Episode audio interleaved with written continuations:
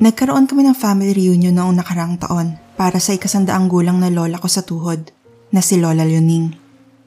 Siya ang apo ng nanay ng nanay ng lola ko. Magulo ba? Ayos lang yan.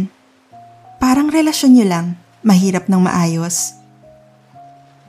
Iginugo po na siya ng karamdaman noong mga panahon na iyon. Ganoon pa man, nakikitawa pa rin siya sa amin habang malakas na nagkikwento si Papa tungkol sa kanyang mga kalokohan na nadala niya sa pagtatrabaho. Malakas pa rin ang katawan ni Lola. Masigla siya sa kabila ng marami na siyang nararamdaman. Ewan ko ba, pinipilit pa rin niya talaga ang sarili. Ipinapakitang kaya niya pa rin kahit alam naman naming may sakit na siya na dapat alalayan at alagaan. Kapag tutulungan naman siya, siya pang nagagalit. Sabi niya, kaya naman niya ang sarili. Kaya hayaan na lang daw siya. Siguro ganun lang talaga kapag samot-sari na ang nararamdaman sa katawan. Maramdamin at madali nang sumabog ang emosyon. Noong mga panahon na iyon, naaawa ko sa sitwasyon ni Lola Luning. Pagkatapos kasi magkwentuhan ng iba, pinagpapahinga na siya ng mga apo. Nakabukas noon ang pintuan ng silid ni Lola Nakaupo lang siya noon sa kobre kama. Papasundok na ako ng kanin sa plato nang mahuli kong nakatingin siya sa akin. Parang pikit na ang mga mata habang malawak ang pagkakangiti. Bumubuka ang bibig niya pero wala namang kausap. Pumasok ako sa kwarto ni Lola gayong hindi naman niya ako ganap na tinatawag. Abala kasi ang mga pamilya ko at mga kaanak ko magsaya. Chumichibog sila. Sila tatay naman at mga tito ko ay nagsisimula ng tumagay. Nag-uumpisa na rin siguro maging ngongo ang kanilang pananalita sa dami ng naiinom na alak. Tatabihan ko pa sana si Lola Luning sa kanyang kama upang makinig sa kwento nang manlaki ang mga mata niya sa akin. Selmo? Nagsalubong ang kilay ko. Selmo po? Hindi po ako si Selmo. Ako po ito. Yung apo niyo po sa tuhod. Si Dieter po. Ngiting sabi ko kay Lola. Sa pagkakataong iyon, siya naman ang kumunot noo. Ha? Ganoon ba? Ay, apo. Pasara ng pinto. Marami akong ikukwento sa iyo. Magiliw niyang sabi. Sinunod ko naman ang matanda. Sinirado ko nga ang pinto ng sa gayon, hindi masyadong maingay kapag magkikwento na si Lola. Noon ko pa lang kasi maririnig ang kwento niya. Noon ko lang din siya nakita dahil sa abala ko sa pag-aaral at mapanatili ang aking mataas na grado sa lugar namin. Gusto ko kasing consistent honor student ako. Maliban pa roon, ay malayo rin ang aming bahay para makadalaw sa lola ko sa tuhod. Alam mo ba, kamukhang kamukha mo talaga si Selmo. Naalala ko tuloy ang kabataan ko. At simula iyon ang kanyang mas mahaba pang pagkikwento alam mo ba, maniwala ka man o sa hindi, eh, dancer ako noon.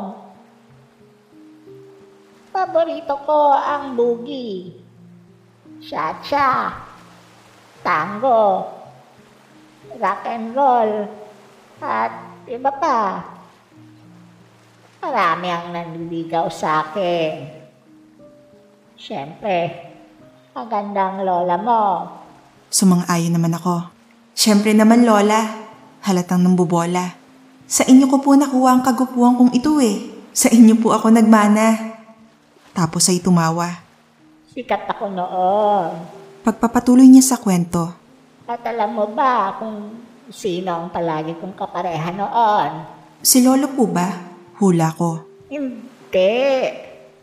Si Selmo. Tumaas na ang tinig ni Lola. Parang umiinit na ang ulo. Noong kabataan ko, alaala ko pa nang ipinagtanggol niya ako sa tuwing nilalait na ako'y pandak. Nakangiti na siya habang nagbabalik tanaw. Nasa lahi nga namin ng maliit dahil ang tangkad ko ay nasa 5'1 lang, gayong binata na ako. Mabait siya at maginoo. Siya yung laging sumbungan ko sa tuwing may nang aapi sa akin. Ang higit sa lahat na nagustuhan ko sa kanya. Tumingin siya sa akin ng diretsyo na ikinabigla ko. Bumilis ang tibok ng puso ko ang kanyang mga ngiti. Pumayapa ang itsura ni Lola nang makita niya ako. Nang makita niya ako sa alaala ni Selmo. Nagtaka ako. May hawig ba talaga ako sa kinikwento niyang Selmo kaysa sa lolo namin na napangasawa niya? Paano? Hirap na tumayo si Lola Luning dulot ng katandaan. Yumuko siya gayong hirap na hirap. Ay, Apo, pakitulungan mo nga akong kuhain ang arinola ko. Parang paus na ang tinig nitong utos sa akin. Umarko ang kaliwang kilay ko. Iihi po kayo? Ay, naku, Apo, hindi. Basta, itong batang ere, oh. Ako na po riyan, Lola. Tinulungan ko na nga si Lola na kuhain ang arinola. Yumuko ako sa ilalim ng kama. Nang ialis ko na ang puting arinola, ay nalanghap ko agad ang malansang panghi nito na punong-puno ng ihi ng matanda. Napatakip ako ng ilong. Nang makuha ko na ang arinola, may nakita akong libro roon. Kaagad ko iyon kinuha, tapos ibinigay kay Lola Luning. Niyakap niya yun ng mahigpit. Nandito sa talaan ng talambuhay ko na ito, ang lahat. Sa kanyang pagpikit, nakita kong tumulo ang luha niya rito. Hinagod ko ang likuran niya. Naririnig ko ang kanyang pagkikbi. Pinahid ko gamit ang aking hinlalaki ang dumaloy na luha rito. Nang kumalma, saka siya nagpatuloy sa pagkikwento ng kung ano-ano na nakapagbibigay sa akin ng inspirasyon. Nawiwili akong makinig kay Lola. Kasi sa totoo lang, masarap makinig sa kwentong niluma na ng panahon. Dahil iba ang panahon noon at ngayon. Bukod doon, ay bata pa ako, gayong nasa tamang edad na ako. Marami pa rin talaga akong hindi nalalaman sa mundong ito na dapat binabalikan ng kasaysayan. Magandang inspirasyon ng mga kwentong nauna na sa aking nabuhay dahil hindi ko iyon makikita sa bukas. At saka paulit-ulit niyang sinasabi na masaya ang kanyang kabataan kaya nga siguro ganadong ganado siyang magkwento sa akin ng kanyang nakaraan dahil wala siyang anumang pagsisisi sa buhay. Maaring may maliit pero sa edad niyang iyon, mababa ka sa kanyang mukha at pagsasalita ang integridad na naipunla ng kanyang pag-iral sa daigdig. Sa bawat kwento niya, hindi niya nakaliligta ang banggitin si Selmo sa akin. Ibinibida niya ito at parang silang plaka lang ang kanyang pagkikwento noong umpisa. Siya raw talaga ang unang pag-ibig niya kaysa sa nakilala naming lolo. Tinanong ko pa nga si Lola noon kung nagkaanak ba sila. Pero bigla siyang tumahimik at tumunganga na ikinatagpo ng kilay ko. Lola? Ano pong nangyayari sa inyo? Tanong ko na may halong pagtataka. Marahan siyang tumingin sa akin. Naningkit ang kanyang mga mata na waring kinikilatis ako. Sinalakay ako ng kaba. Selmo, Hinawakan niya ang maamo kong muka. ikaw nga yan, Selmo. Nagbalik ka. Mulagat akong napamaang nang niyakap niya ako ng ubod ng higpit. Selmo, buhay ka, buhay ka. Masayang sabi niya. Pinigil ko ang aking paghinga. Nangatog ang tuhod ko. Tila may kuryenteng umiral sa bukong katawan. Pumigla siya sa pagkakayakap sa akin at hinarap niya ako. Mukha sa mukha. Napaurong ang mukha ko sa kulukulubot at maraming pilege sa kanyang mukha. Sabik na sabik na ako sa'yo. Gusto kong maramdaman muli ang iyong matamis na halik, Selmo. Halikan mo ako, Selmo. Halikan mo ako. Hinawakan niya ang ulo ko, sabay na inalalapit sa akin. Kinokontrol ko na lang ito dahil parang nawawala na sa katinuan si Lola. Nangangatal na rin ang labi ko. Lola, apo niyo po ako. Ako po si Dieter. Hindi po ako si Selmo. Sa hindi sinasadya, natulak ko si Lola sa pagkabigla. Natumba siya. Kasabay na tumama sa arenolang nasa sahig ay ang pagsabog ng dilaw na likido na umalingasaw ang panghi sa buong silid. Nakita ko yung libro na talaan ng talambuhay ni Lola na nabasa sa ihi nito. Nanginginig na pinihit ko ang siradora. Tumambad sa akin ang mga kaanak na napamaang nang buksan ko ang pinto. Selmo, parang awa mo na. Huwag mo kong iwan, Selmo. Naaawang nilingon ko si Lola na nasa sahig. Pilit niya akong inaabot sa gitna ng pighati na naranasan niya sa kanyang nakaraan. Kaagad dinaluhan ng tita at tito ko si Lola Luning Lumipad ang matala sa tingin nila sa akin nang makitang ganoon ang kalagayan ng matanda. Anong ginawa mo sa lola mo? Mabagsik na singhal ng tito ko. Nangangatog pa rin ako noon dulot ng takot. Ibinabato nila sa akin ang kasalanan ginawa ko kay lola. Gusto kong sabihin sa kanila na wala akong kasalanan pero napipina ako sa puntong iyon. Sinermonan ako ni papa at ni mama. Noon lang din, nalaman kong nag-uumpisa na pala magka-Alzheimer si Lola Luning. Tapos, noon lang din nila nalaman ang lahat sa talaan na nakasulat sa libro ni Lola Luning. Ang tungkol kay Selmo. Doon natuklasan na may anak pala si Lola kay Selmo na namayapa na. Ito ang naging lahi namin kay Mama.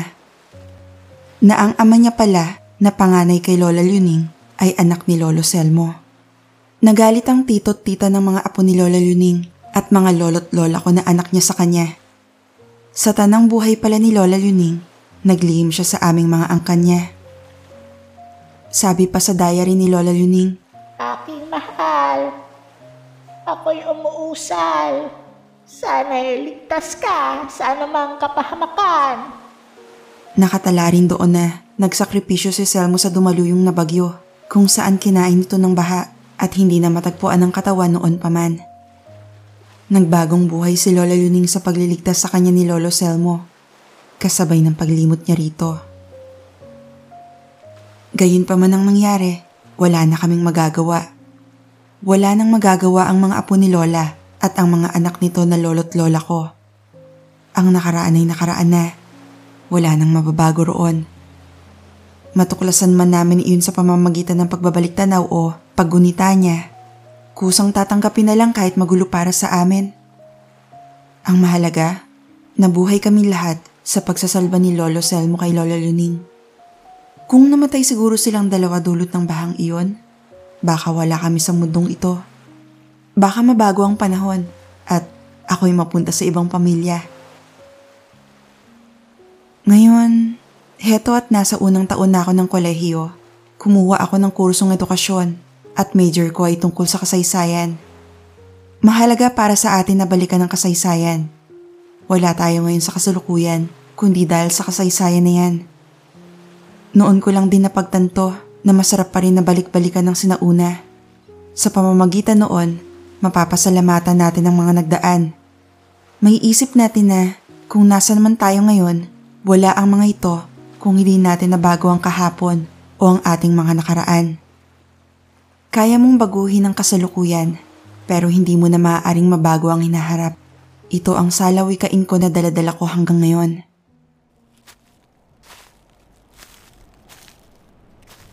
Pumunta ako sa sementeryo kung saan nakalagak ang labi ni Lola Luning. Isang taon na rin pala noong namaalam si Lola, dulot ng katandaan. Nagsindi ako ng kandila at nag-alay ng dasal dito. Habang taimtim ang aking panalangin, ay bigla na lang ako nagsambit ng katagang hindi nais na isang bulat ng aking bibig. Mahal na mahal kita, Lining. Tumulo ang luha ko, sakang ngumiti. Paglabas ko ng sementeryo, hindi pa rin maalis sa isip ko ang mga katagang basta-basta ko nalang sinabi sa harap ng puntod ni Lola. Hindi ko tuloy mawaglit sa isip na baka ako yung reincarnation ni Selmo.